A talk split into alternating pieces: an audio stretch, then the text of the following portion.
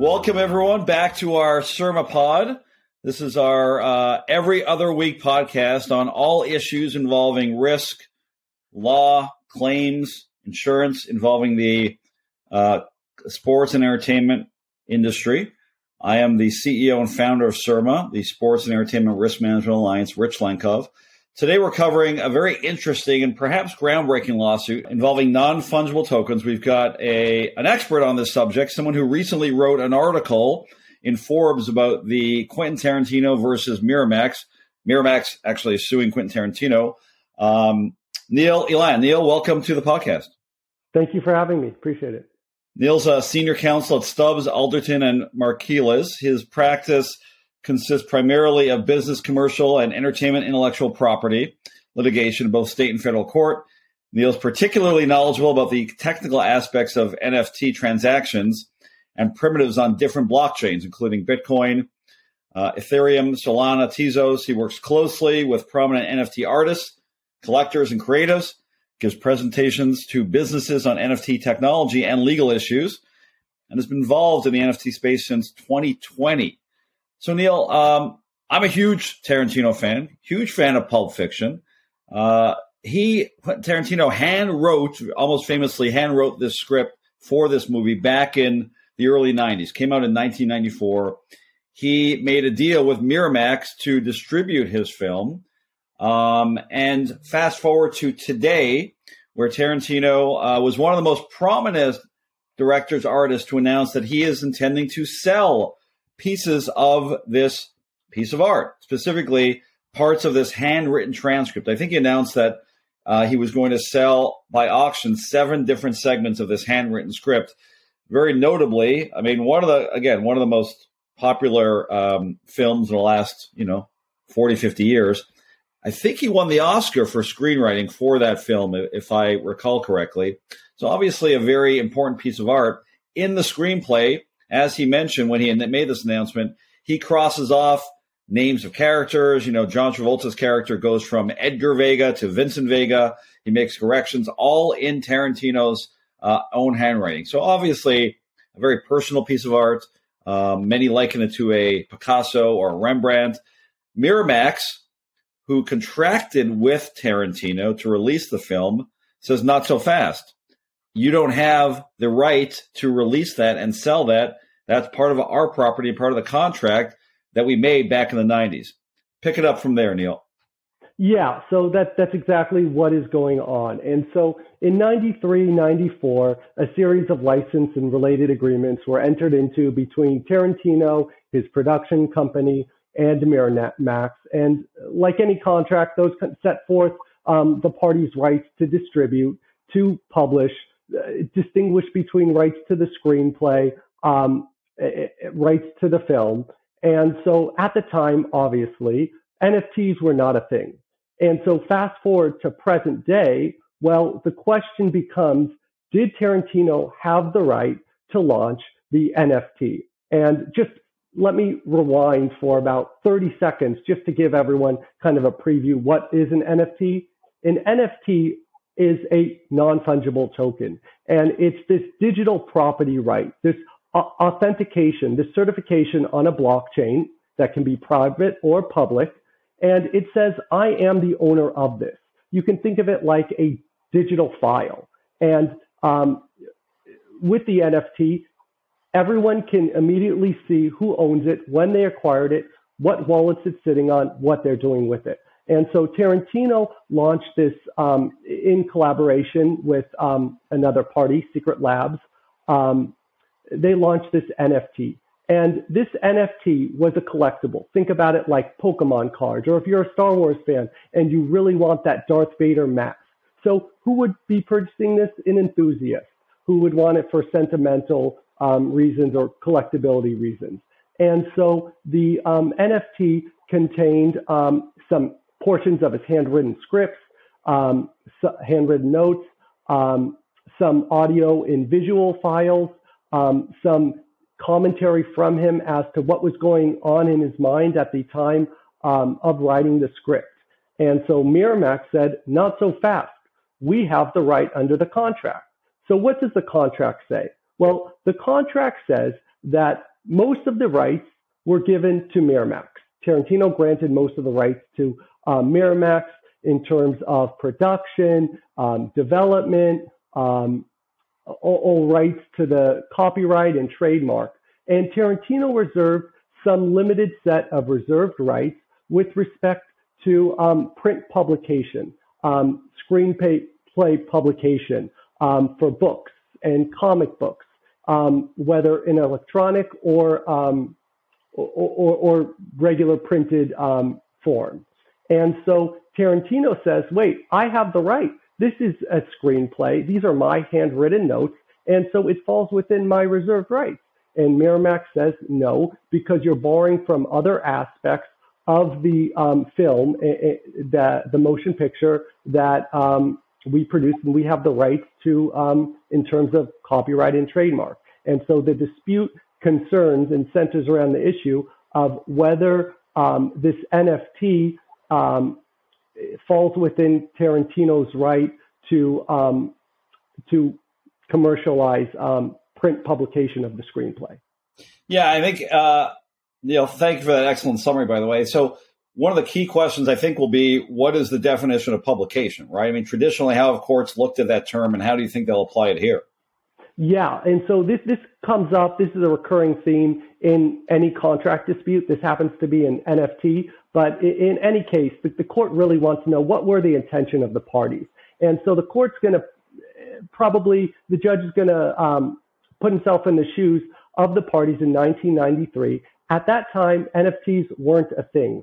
And so at that time, print publication usually meant, well, what if someone wants to write a sequel? What if Tarantino wanted to develop a new character? What if Tarantino wanted to use a character from the screenplay that he wrote and create a book, a children's book, a comic book? And so from that perspective, which has been emphasized by Miramax, it arguably may not lend itself support for the position that it is within Tarantino's right because it wasn't contemplated at that time.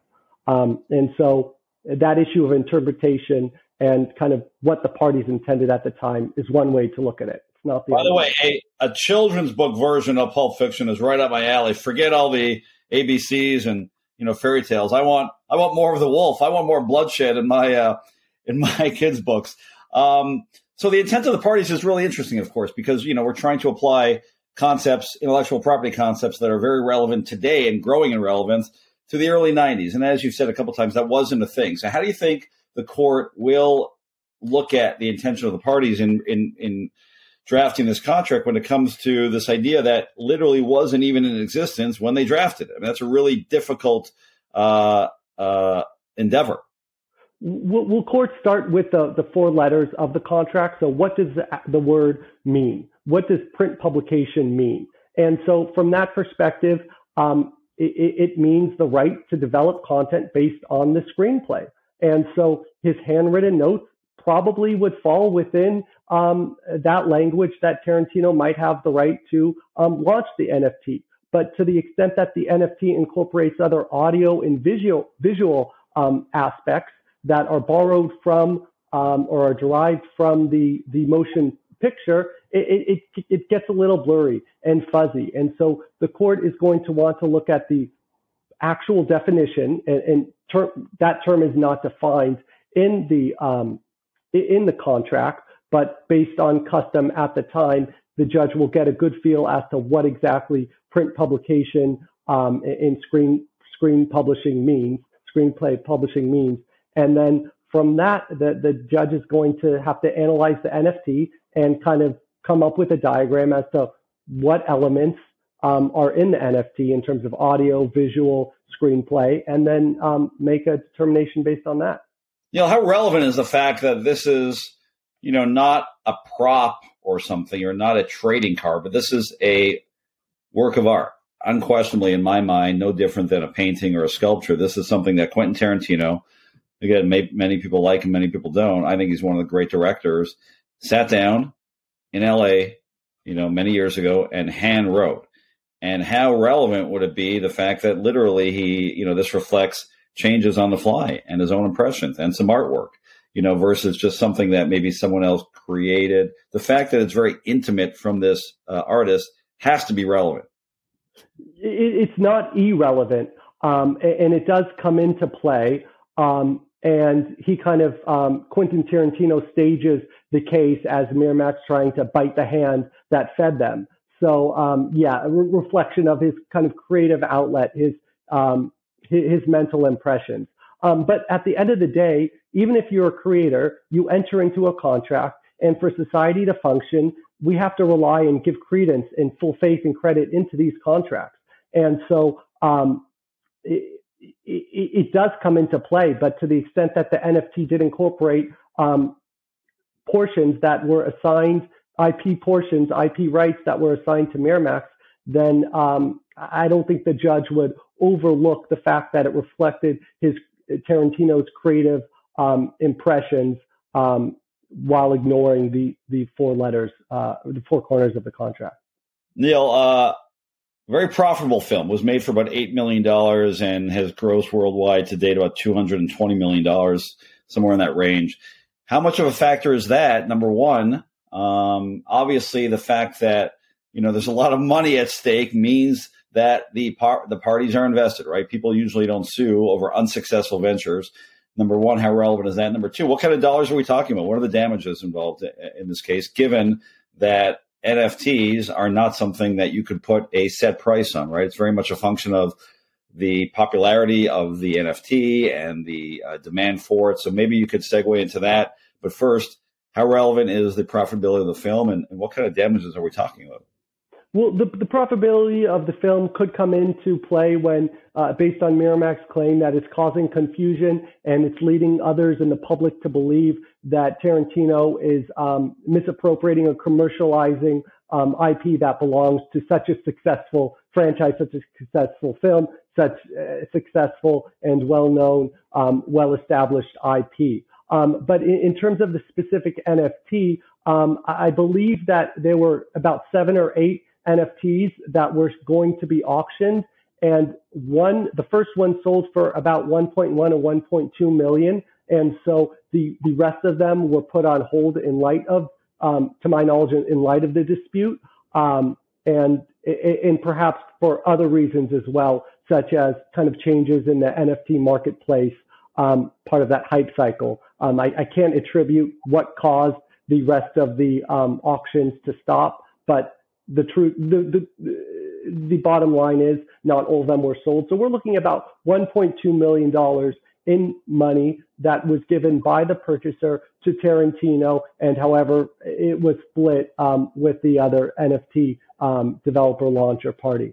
And so that's your range of damages, and it could be more, but I think that kind of 1.2 million would be at least my initial reaction, not having seen any other calculation of damages in the lawsuit. It'll be interesting to see if the litigation increases or decreases the value of the NFT, right? On the one hand, you could argue that if Tarantino is successful, then it's litigation proof and the value increases. On the other hand, anytime you're dealing with litigation, it automatically decreases the value of something. People don't want to touch it as much. But I'm interested in knowing how contracts have evolved, right? I mean, now, obviously, Hollywood studios are entering into contracts that deal with NFTs to avoid uncertainty like this. So how has the industry learned and changed contracts with artists in the NFT era?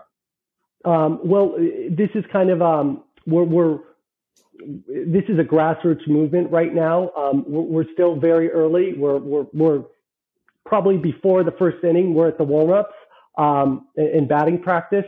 And so I think studios are still experimenting and thinking, and a lot of these issues haven't played out yet. But definitely there has to be some recognition by the parties that a lot of IP will be created and developed through NFT technology. And so you have to take into account, well, what is a blockchain? How are rights transacted through a blockchain? How does one protect their rights? What if someone sells an NFT to a third party, but they don't know who that third party is because it's all on a blockchain, and you might know their digital wallet address, but you don't know their name. And so this issue, when analyzed in the context of how our digital lives are changing raises important questions and red flags and issues for all attorneys and creatives to kind of understand, well, how do we think life will be tomorrow? And how do we set forth our rights to provide as much certainty in light of this changing landscape? It's a great point. And it sort of, relates back to what I said earlier, that a purchaser might be buying a liability if they buy an NFT. How do I know if I buy an NFT, today, is there a title search? Is there some kind of clarity that I have as a purchaser to know that I'm not buying a liability? That's something that someone else owns, might be subject to a lawsuit down the road. I mean, this is all, of course, uncharted territory, but how do consumers protect themselves from being sued as the owner of this property? Well, it's not entirely clear. You buy anything subject to any claims that a third party might have over the IP. And so there's no guarantee, but you would, in many NFT transactions, there are terms and conditions and representations and warranties, no different than when you lease a car or rent something, you sign your life away. And so it would depend on what the boilerplate language as part of that NFT transaction would state. Maybe the seller states it disclaims any liability and states that he/she or it is not aware of any third party or adverse claims to the extent there are any, unless it can be established that the seller was aware of a third party claim, then all liability or all risk would fall on the purchaser. I don't know if that would hold up in the court of law, but there are open-ended questions, and the issue of NFT doesn't abstract away from that problem that occurs in traditional pre-NFT licensing deals. I do want to add, though, that a benefit of NFT, and this is a little segue into kind of the bigger picture, is that it is tantamount to an Excel spreadsheet database. And so let's say that there's a collection of 100 NFTs belonging to Pulp Fiction. This is just a hypothetical example. And I can see, based on looking online, kind of like a Google search, but on the blockchain, I can see the smart contract address for each of those 100 NFTs that comprise the collection. And so I know if I am buying the real one that's authenticated and part of the collection, or Joe Schmo from some that is just trying to create 100 imposter ones, kind of like going to Canal Street and buying a fake purse. So because everything's online and authenticated and traceable, it does give the buyer some clarity in knowing whether he or she is buying an original. And Neil, to that point, I mean, what do you get if I purchase this NFT from Quentin Tarantino and I own, the part of the script? I understand. I see a tangible thing. It's a script with notes on it. What else do I own in addition to that? In other words, what are my rights upon possession of this, in this case, pieces of paper? Well, it would depend on the terms and conditions and the scope of the license granted, whether the purchaser would have the exclusive right to that to exploit it, or maybe they would just be given a license. So that would have to be spelled out in the NFT, what the purchaser can do with it and whether the seller has any reserved rights and what the extent of those rights are. Could Tarantino then come out with part two of a NFT launch collection and use elements from that part one? It would have to be spelled out in the contract. Generally, for copyrighted works, the purchaser has a license, and the original seller, the creator, does retain much of the IP rights. And so in the absence of anything spelled out contrary, that would probably hold true here. But what else you can do with it? Well, everyone thinks of NFTs as kind of the speculative investment. And given where we are now, that's how a lot of people view it. I don't necessarily think that that's where all of the business entrepreneurial spirit is going to go in the applications. I think there are going to be networks built around these.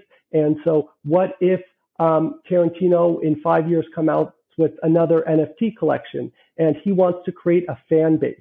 He doesn't have to go to a studio or some talent agency to really be able to interact with his fans. What if he can instead say, you know what, everyone who holds one of my NFTs can now vote as to what screenplay I should write next, or can now be featured in my next film. And so what it is it in theory, and depending on what the creator wants to do with it, it can create this aligned incentives and this direct relationship between the holders and the creator. You know, what's the status of the lawsuit currently, and what do you expect to happen with it? I mean, it's hard to predict exactly, but let us know your thoughts on that. Yeah, so the trial is now scheduled for late February, I believe, of 2023, February 28th, if my memory serves me correctly. And the parties are in the process of settlement discussions. Whether it will settle or not remains to be seen. But to the extent it does not settle, then the parties will have to push full steam ahead and prepare for trial. And there is a pending motion by Tarantino seeking to knock out the case on the basis that, as a matter of law, Miramax does not have a claim or a case because all rights were assigned to Tarantino. Neil, finally, any other interesting cases NFT-wise in the pipeline? Yeah, there are a few. There are about, I would say, about 5 or 6 cases that many NFT attorneys would know about in the space. One that comes to mind is Hermès is suing an artist who created these digital meta Birkin bags, a play on the Birkin bags, and Hermès is claiming that the artist didn't have the right to do that. And so the issue in that case is whether it violates the trademark and whether the artist is selling it as a digital wearable, or in the alternative, whether the seller is making some political or social commentary. And it would be if that was the case, it would be more likely that it would be permissible. And so that's one case. Another case is Nike is suing this online retailer called StockX. And what StockX does at a very general level is it's a platform where people can resell items.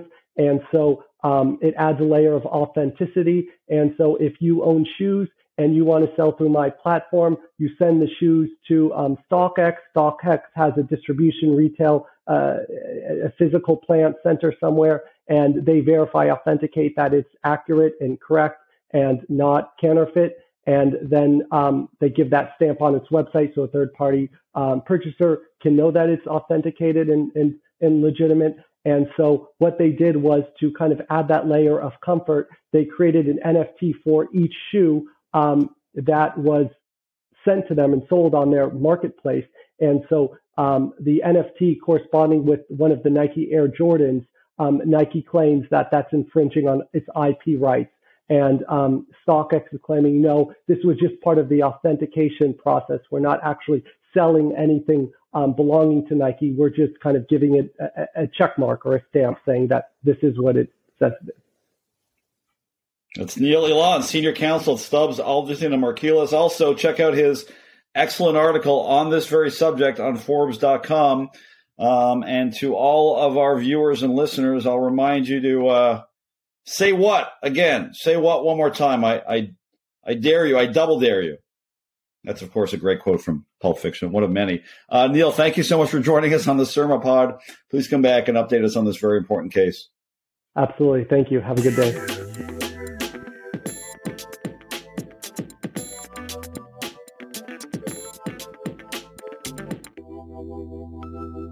Ideas, strategies, and opinions represented on this podcast are those of the speakers and do not represent the ideas, strategies, and opinions of their employers.